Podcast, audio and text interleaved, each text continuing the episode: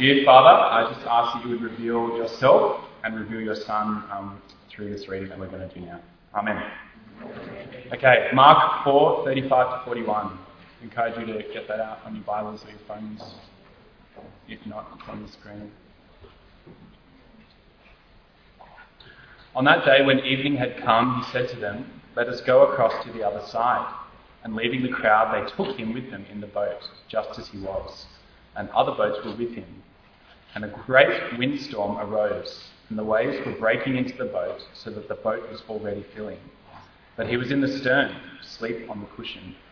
And they woke him and said to him, Teacher, do you not care that we are perishing? And he awoke and rebuked the wind and said to the sea, Peace, be still. And the wind ceased, and there was a great calm. He said to them, Why are you so afraid? Have you still no faith? And they were filled with great fear, and said to one another, Who then is this that even the wind and the sea obey him? Thanks, Musa.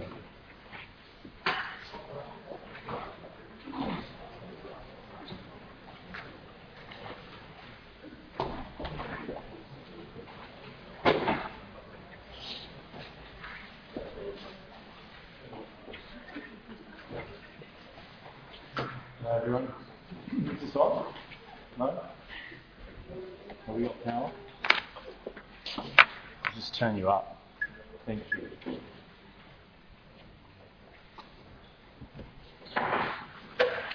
Come on now? No? You should be. I start talking? Hopefully we'll take soon. It's great to, to be here sharing uh, this with you. Um, in that last reading, you would have noticed that the disciples were terrified and asked, Who is this?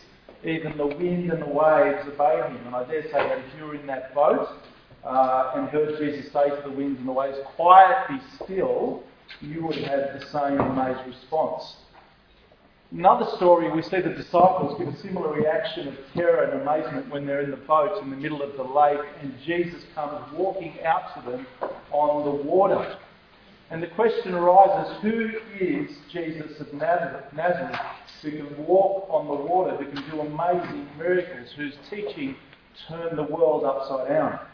And lots of people back then asked that question when they encountered Jesus, and lots of people ask the same question today. And today I want to ask you the question what do you make of Jesus who is called the Christ? And we're looking at the topic of uh, uh, is Jesus just a prophet? Prophet, and in particular, we're addressing the Muslim claim that Jesus is just a prophet in opposition to the claims that Christians make about Jesus. And uh, so I'm imagining that there are a couple of different groups here. One of them, I'm hoping, are some Muslims who've come along to investigate, interested in hearing what I have to say, and I want to say uh, to them first and foremost, Salam alaikum. Um, welcome. I'm really glad uh, that you're here. Um, and I really enjoyed talking to Muslims on this campus. I, in particular, uh, love the way that sometimes we passionately talk about such things and passionately disagree about such things, but uh, in the end, we can still be very warm and congenial to one another. It's wonderful to be able to do that. Um, uh, just last week, we had a dialogue meeting uh, with the Student Muslims Association, the SUMSA crowd, on this very topic of who is Jesus. And this time around, I guess um, I want to add to this message by giving uh, a passionate, heartfelt appeal to you to really consider uh, what the Bible has to say about Jesus because it matters. It really matters. It's a matter of life and death, heaven and hell. And if you come to the dialogue, you know uh, that I don't really beat around the bush when it comes to these topics. I've, I've no desire really to prove uh, Islam wrong. What I want, really more than anything, is for Muslims and really all people to get to heaven. I want them to know that you don't have to just hope to get to heaven based on working really hard and doing all the stuff that you think in the hope that you'll be good enough to get into heaven. No, I want them to know that you can know for sure that you can definitely make it into heaven. That is why Jesus matters, and that's why he came. And so, Christians, yeah, I just want to urge you to uh, listen to what I've got to say, but also to um, to talk to Muslims on campus about it. It's fantastic that we can have these dialogues. And we find that they're more than willing to talk to us about such things. Um, and it's fantastic that we can engage them on really important matters. That's what uni is meant to be all about, helping each other think through issues. And I'm sure that if you do that, you'll, like me, find them to be very warm and friendly people and enjoy your conversations with them. If you're neither a Christian or Muslim, then I'm glad that you're here too because the question applies to everyone, really. Uh, what do you make of Jesus? It's a question of the utmost of importance for everybody. So before I begin, uh, I'm going to pray.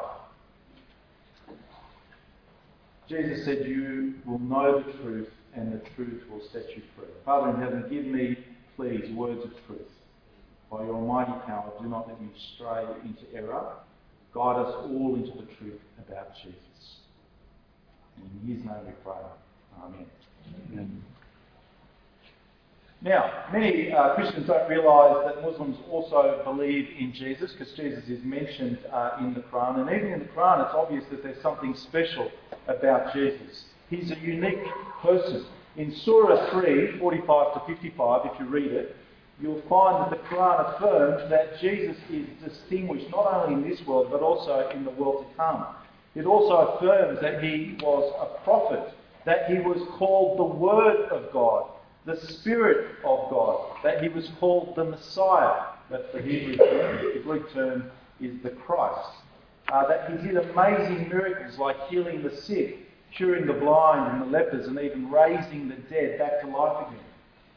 The Quran in Surah 347 also affirms the virgin birth, that Jesus was born of the Virgin Mary. And in both the Bible and the Quran, this is a fairly unique phenomenon. Muslims on occasions argue that it's not so unique because Adam came into the world also without mother or father. Adam, they say, is even more unique, if that's possible, uh, than Jesus. But both the Bible and the Quran are clear that Adam was the first human created by God. In other words, he wasn't born at all. And, and so you can imagine there's good logical reason for Adam having this particular entry into the world. But why did Jesus alone, that's my question, have a virgin birth? Because no other person or prophet was born this way in the Bible or in the Quran or in history. Now, I can understand why Adam came into existence the way he did, what God was doing there, but why did Jesus have a virgin birth? What reason, what purpose is there for this kind of a birth at all? And I'm not sure that the Quran actually gives any logical reason for it. I'm more than happy to be corrected on this, but I can't find it in myself. But the Bible has an answer, and it points to the uniqueness of Jesus, who he was. He's not like other men. He's not even like other prophets. He is more than a prophet. Jesus himself claims to be more than just a prophet. That is, when it comes to the topic of Jesus, there's three main differences between what the Quran uh, and what the Bible have to say about him. Firstly, the Quran denies that Jesus is divine. So Surah 5 verse 72 says, They have certainly disbelieved who say, Allah is the Messiah, the Son of Mary, while the Messiah has said, O children of Israel, worship Allah, my Lord and your Lord. Indeed, he who associates other, others with Allah, Allah has forbidden him paradise, and his refuge is the fire, and there are not uh, for the wrongdoers any helpers. And a number of other places where it also affirms this. Secondly, it denies that he died on the cross. And thirdly, it therefore denies that Jesus rose from the dead. Uh, rather, God raised Jesus to himself to avoid death on the cross altogether. So Surah 4, 157 to 158 says, uh, that they said in boast, We killed Jesus, the son of Mary, the messenger of Allah, but they killed him not, nor crucified him, but so it was made to appear to them. And those who differ therein are full of doubts with no certain knowledge but only conjecture to follow. For of a surety they killed him not. Nay, Allah raised him up unto himself, and Allah is exalted in power. Wise. Now, if you're a Christian, you, you have to three major substantial differences because um, these would have to be the three main things that we would actually uh, declare as Christians. Uh, that what the New Testament actually teaches about who Jesus is and what he came to do. And it's for this reason I think that Muslims will often claim that the Bible has been changed and therefore can't be trusted. Now, uh, this is a whole topic in itself, and I think we might be doing a dialogue uh, on this later on uh, with Sumsa. But I've just got three quick things to say to this. Firstly, on the fact of Jesus' death alone, I think history is well and truly stacked in favour of the New Testament's claim that he did die on the cross. Um, eyewitnesses, both positive and hostile, categorically affirm that Jesus died by crucifixion, and the historical record up until the time of the Quran, which is 600 years later, all state that Jesus died by crucifixion.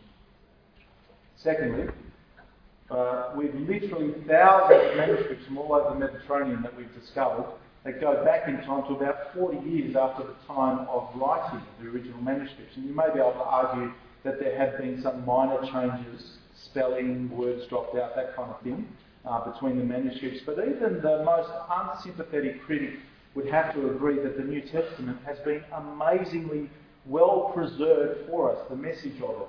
And the sheer volume of manuscripts right around the Mediterranean region clearly shows that there's been no systematic editing or tampering or uh, revision of the text uh, to substantially deviate from the, the original story.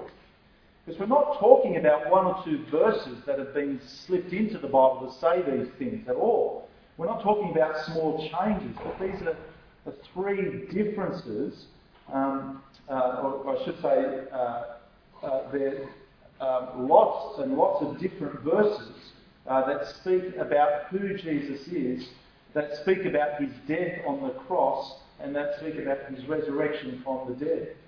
In fact, you would find that they're so foundational to the New Testament and so intricately uh, interwoven into the whole text of the New Testament that to try to rip them out would be like blowing up the foundation of a skyscraper and systematically trying to bulldoze every second level in the hope that the structure would remain standing. It just doesn't work. And lastly, we believe, like Muslims, that God has promised to preserve His word. And I say to them, God in the Old Testament promises it, in the New Testament He promises it, and if God didn't keep His promise to preserve the Bible, why should I trust his promise to preserve any later revelations? There is no way that God would allow his word, uh, which he delivered to mankind, to be irrecoverably lost or changed by mere men.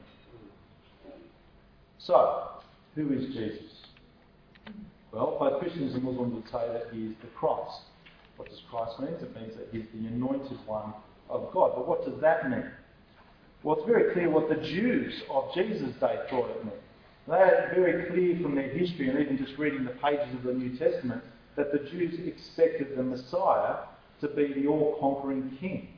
God had made huge promises in the Old Testament that there'd be a future king who would come to save God's people from their enemies. And he would defeat all their enemies, and his kingdom would be set up as a kingdom that would last forever and that would take over the whole world. It would be God's own kingdom, the kingdom of God. Let me just give you one of the prophecies from the Old Testament, a thousand years before Jesus. 2 Samuel 7, when your days are over and you rest with your fathers, I'll raise up your offspring to succeed you, who will come from your own body, and I'll establish his kingdom. He is the one who will build a house for my name, and I'll establish the throne of his kingdom forever.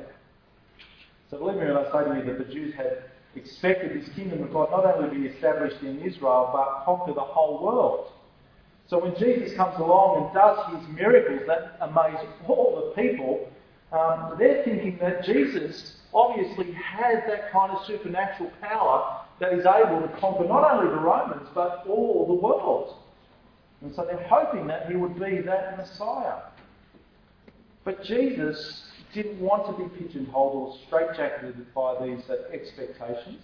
He wanted the people to work out who he was simply based on what he said and what he did. And when it came to his teaching, what, what he said, most of Jesus' teaching centered on the topic of the kingdom of God. He taught that he was the king of the king, that kingdom and that this was a kingdom unlike any other kingdom that would one day be perfect and permanent. Jesus did lots of miracles, and his miracles we discover in the Bible aren't just party tricks, like pulling a rabbit out of the hat to impress people. No, the Bible calls them signs, and signs naturally point to something. They're significant. What did they point to? They pointed to the fact that he had the power to set up a kingdom that would be free from sickness, from evil, and even free from suffering and death. The kingdom would not be a normal kingdom. Remember, Jesus said to Pilate at his, um, at his trial, My kingdom is not of this world. If it were, my servants would fight to prevent my arrest by the Jews. But now my kingdom is from another place. So he makes very clear that the kingdom uh, was not going to be set up through force. It was going to be a spiritual kingdom, a heavenly kingdom made up of people who listened to Jesus and followed him. And the way uh, Jesus often preferred to call himself was by the title the Son of God. And so in all of his teachings, the, the main description he used of himself was the Son, sorry, the Son of Man. Now, what does the Son term Son of Man mean? It can mean merely human, like the prophet Ezekiel is called the Son of Man, um, signify his mere humanity in distinction to God. But in the Old Testament, there's also a prophecy that talks about a certain Son of Man who looks very much like the all conquering, powerful Christ who would rule forever. So have a look at this with me, Daniel 7. In my vision at night I looked, and there before me was one like a Son of Man, coming with the clouds of heaven. He approached the Ancient of Days and was led into his presence. He was given authority, glory, sovereign power. All peoples, nations, and men of every language worshipped him. His dominion is an everlasting dominion that will not pass away, and his kingdom is one that will never be destroyed. So, what does Jesus mean by calling himself the Son of Man? Well, it's a bit uncertain at the beginning of Jesus' ministry, but as he goes along, it becomes very clear by what he says and what he does, particularly powerful displays as to what he means by Son of Man. And just uh, on the night of his trial, he was put under oath by the high priest and he was asked. So in Matthew 26, the high priest said to him, I charge you under oath by the living God. Tell us if you are the Christ, the Son of God. Yes, it is as you say, Jesus replied, but I say to you, to all of you, in the future you will see the Son of Man sitting at the right hand of the Mighty One and coming on the clouds of heaven. At which point the high priest tears his robe and shouts out blasphemy. And you can see there that he is clearly quoting and referring to Daniel 7. He is the Son of Man who would sit on a heavenly throne and rule the kingdom of God forevermore. Not only that, but Jesus called himself God's Son to signify his unique relationship with God as his Father. Uh, I don't have time to delve into a lot of this, but John 5, for example, says the Father has life in himself, so he granted the Son to have life in himself, and he's given him authority to judge because he is the Son of Man. Notice the two titles are linked there. And we see there that Jesus um, uh, clearly here exercises divine attributes of giving life and ultimate judgment. The Jews understood this to be a claim to divinity. That's why they wanted to get rid of him, and twice they tried to stone him because of his claims to divinity. You can see that in John 10, verses 30 to 39. And this is why Christians have to conclude that Jesus is so much more than a prophet. That is, if you believe what he said and what he did. He is the divine Son of God, the Son of Man who would rule the world forever. And that is why Christians call Jesus the Lord, the Lord Jesus Christ. That is the heart of the New Testament message, isn't it? Jesus is Lord. Someone should print that on the t shirt. but there is a second question that he's asking of Jesus. What did Jesus come to do? What was his mission? Well, we're told right from his birth what his mission uh, was to be. It was captured in his name. Joseph is told uh, when Mary is pregnant, she will give birth to a son, and you're to give him the name Jesus because he will save his people from their sins. Actually, the name Jesus in the Hebrew means Yahweh saves. Yahweh, the name of God in the Old Testament, or simply God saves. And Jesus is named Jesus, it tells us there, because he will save his people from their sins. The people thought that the Messiah would save them from the physical human enemies, but what we discover is that they actually had far bigger enemies than just human ones. Their sin meant they were God's enemies.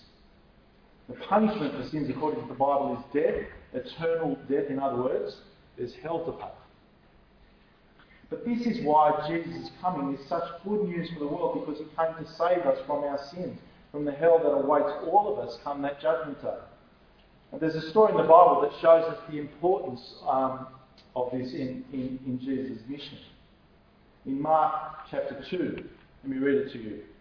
A few days later, when Jesus again entered Capernaum, the people heard that he had come home.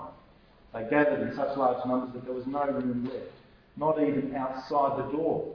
And he preached the word to them. Some men came bringing to him a paralysed man carried by four of them.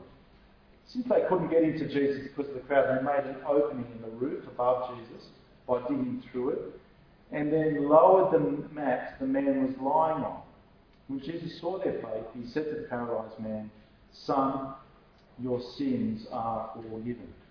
And you could just imagine that scene, couldn't you? If you were there in that crowded house, you could imagine how everyone would have stopped as they're looking up and watching this man being lowered on this mat. Every eye on Jesus as he comes down right before him.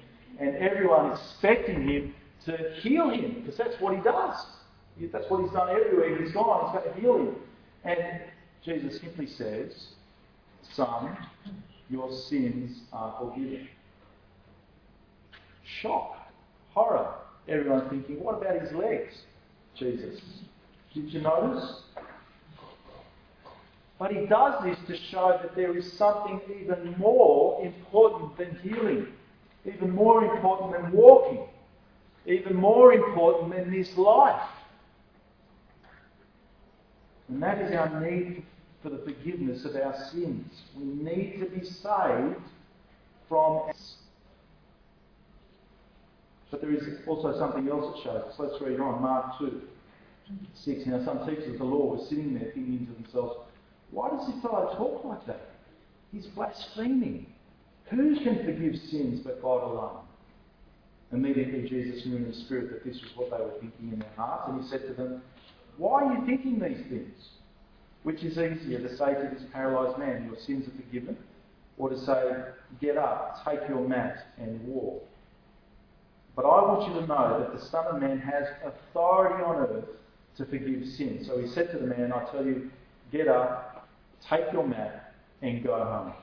He got up, took his mat, and walked out in full view of them all.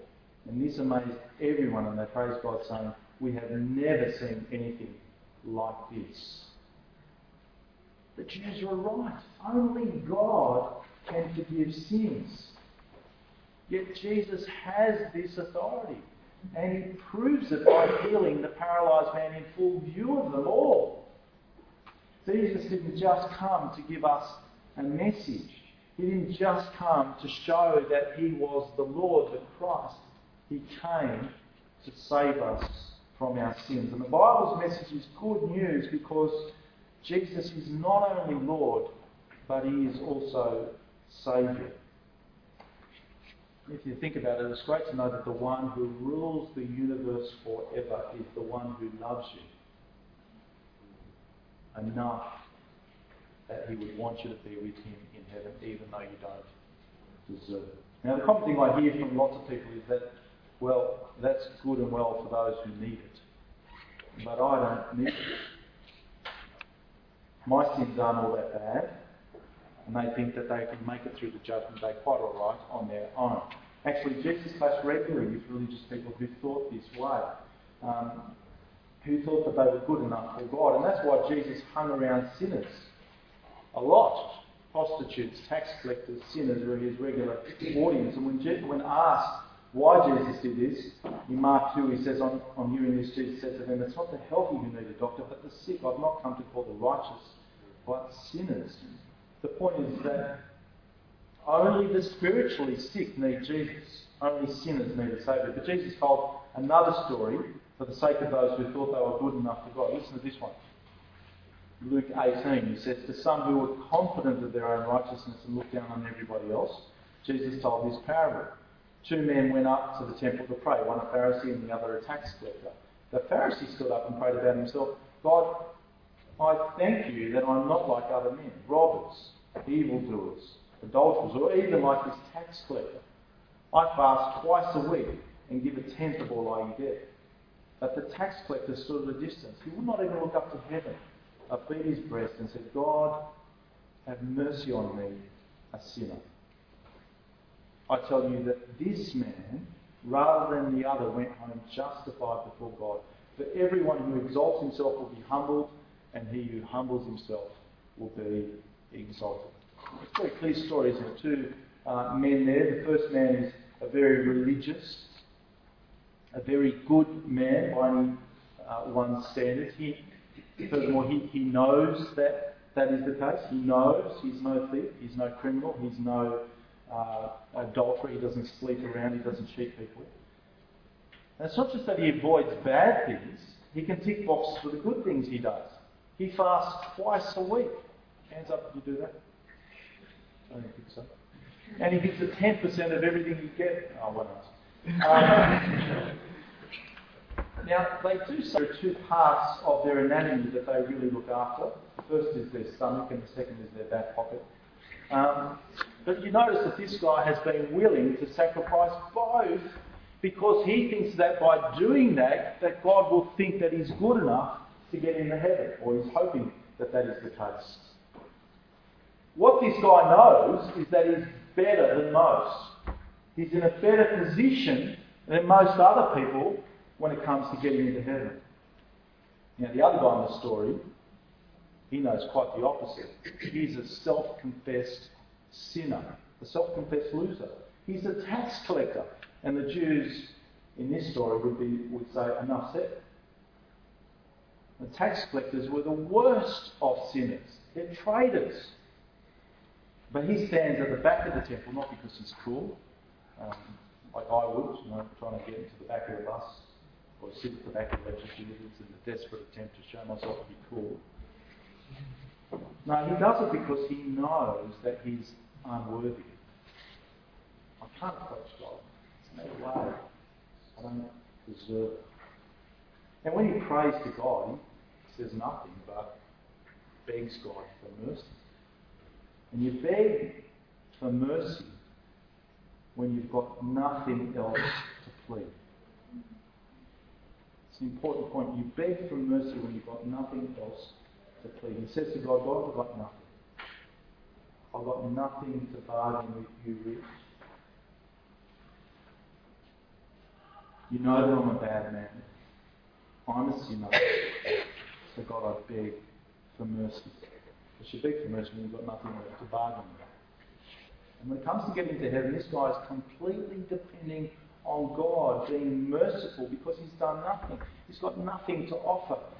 Now, what surprises most people when Jesus tells this story is that in God's book, it's not the very good man at the beginning, the religious man who gets God's thumbs up, his seal of approval as to the one who gets into heaven. No, but the self confessed loser.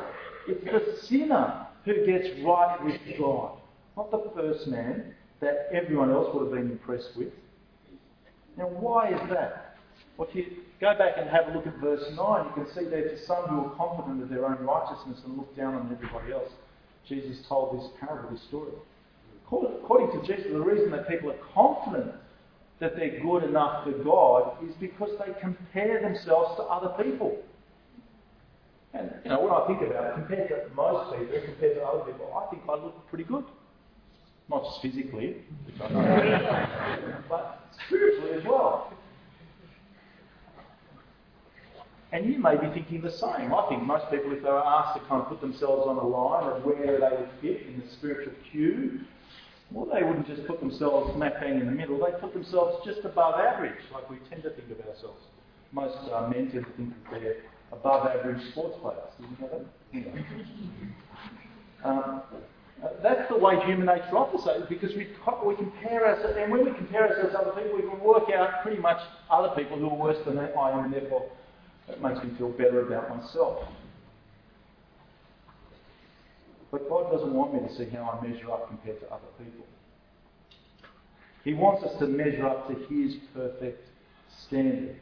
And if we do that, then we should work out very easily that we don't cut it. That's why God gave His law in the Old Testament.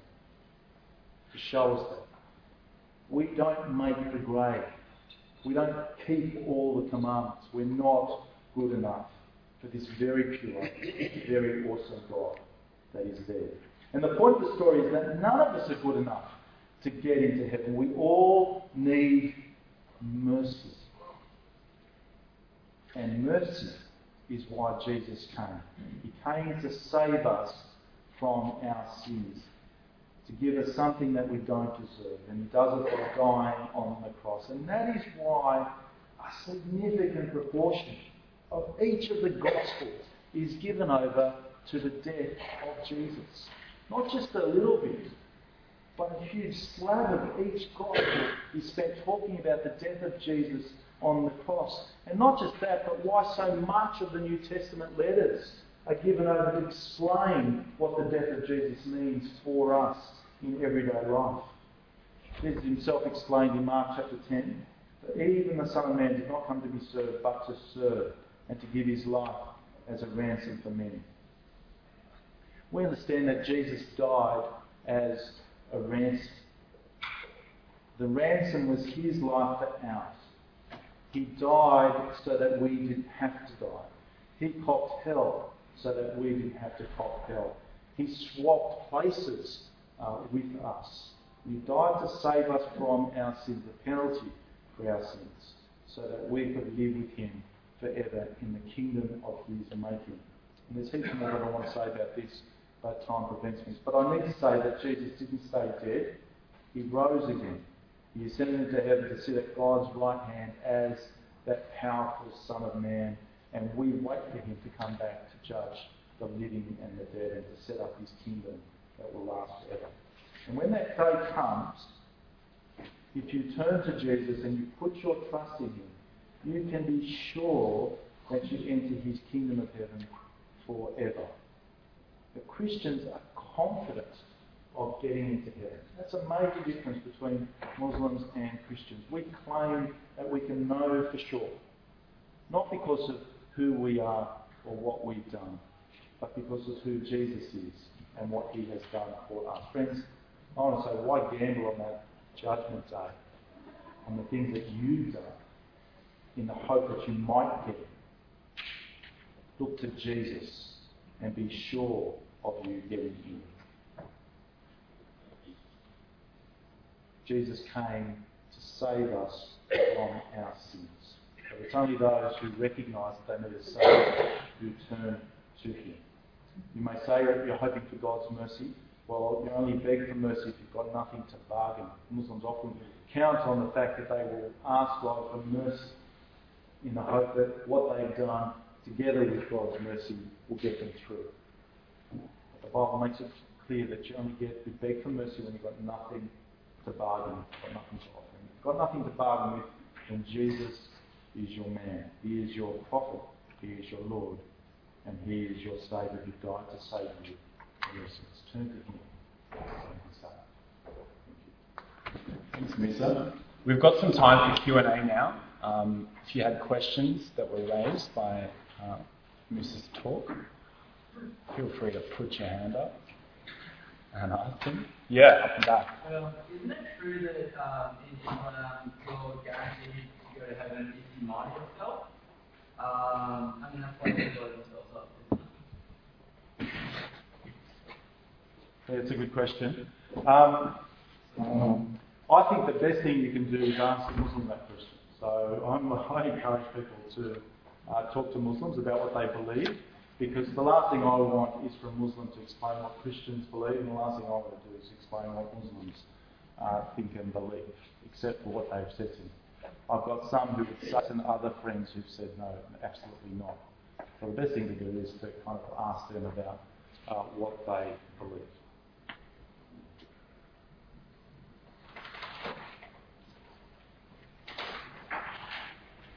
Time for more. If not, I've got one. You said, Musa, um, put your trust in Jesus. Mm-hmm. What do you mean? How do I put my trust in Jesus? What do you mean by that? Um, that's a good question. Uh, I was actually asked by someone from a Muslim background what I meant by that, and um, I said them, it's simply about trusting in who Jesus is, that you accept uh, what he claims about himself, and you accept what he did uh, on, for, for, for, your sake, on, on your behalf. That he died on the cross to save you from your sins, that it was sufficient penalty to save you, that you're completely saved by it, and secondly, that he rose again as Lord and all, uh, of all, so that you follow him as your Lord, therefore. If you claim that he is Lord, then he should be your Lord. So putting your trust in Jesus means to accept what he's done, um, take him as my own, that he died for me, so I can know for sure that I'm going to heaven, and follow him as um, Lord and Saviour. Yeah.